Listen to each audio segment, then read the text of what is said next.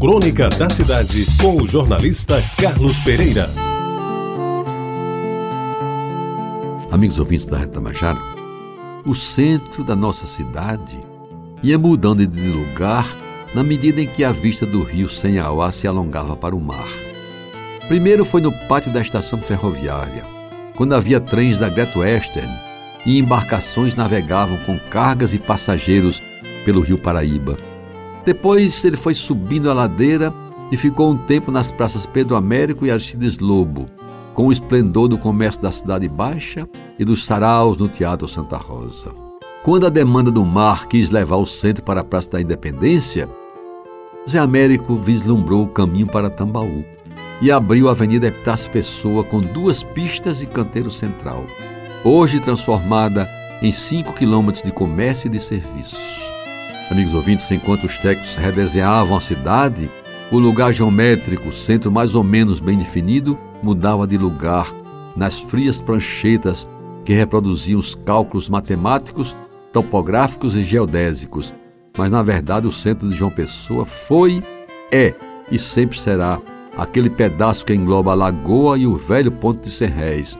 Este também conhecido e pouca gente sabe como Praça André Vidal de Negreiros. Quando eu o conheci, na década de 40 do século passado, o seu piso era de paralelepípedos, bem arrumados, bem assentados, tomando forma arredondada em direção ao centro do círculo, exatamente no pé da torre do relógio, que funcionava e marcava a hora sempre certa.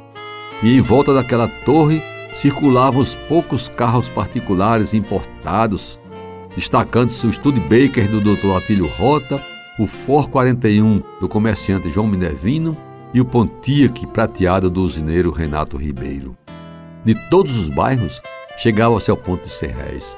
De Jaguaríbricos das Armas, o bonde deslizava pelos trilhos da Palmeira e das Trincheiras. Da Cidade Baixa subia-se pela Guedes Pereira e quem vinha de Tambiá andava pela rua direita, hoje Duque de Caxias, ou pela Visconde de Pelotas. Quem morasse no cordão encarnado ou pela banda do cemitério, subia pela Rua da República, cruzando o pavilhão do chá, e quem habitava a Torre ou Santa Júlia, rodeava a lagoa e subia pela Padre Meira, ainda com tempo de fazer uma oração na igreja de Nossa Senhora das Mercês. Para mim, amigos ouvintes, moleque de calças curtas, o melhor era chegar ao ponto de Serrés de bonde, com parada obrigatória para troca de secção, no pavilhão que ficava em frente das Nações Unidas, pertinho do Cinema Plaza. Ali havia mudança de motorneiro e, via de regra, o trocador estava às turras com os estudantes que se escondiam de estribo em estribo para não pagar a nova secção, que significava mais um passe de bonde. O trecho seguinte demandava tambiar e podia ir até Tambaú, um trajeto delicioso e nostálgico, do qual já me ocupei de outra feita neste mesmo espaço e que, ao me lembrar, sempre me faz entrar pelo nariz um cheiro de marisia que jamais saiu da minha lembrança.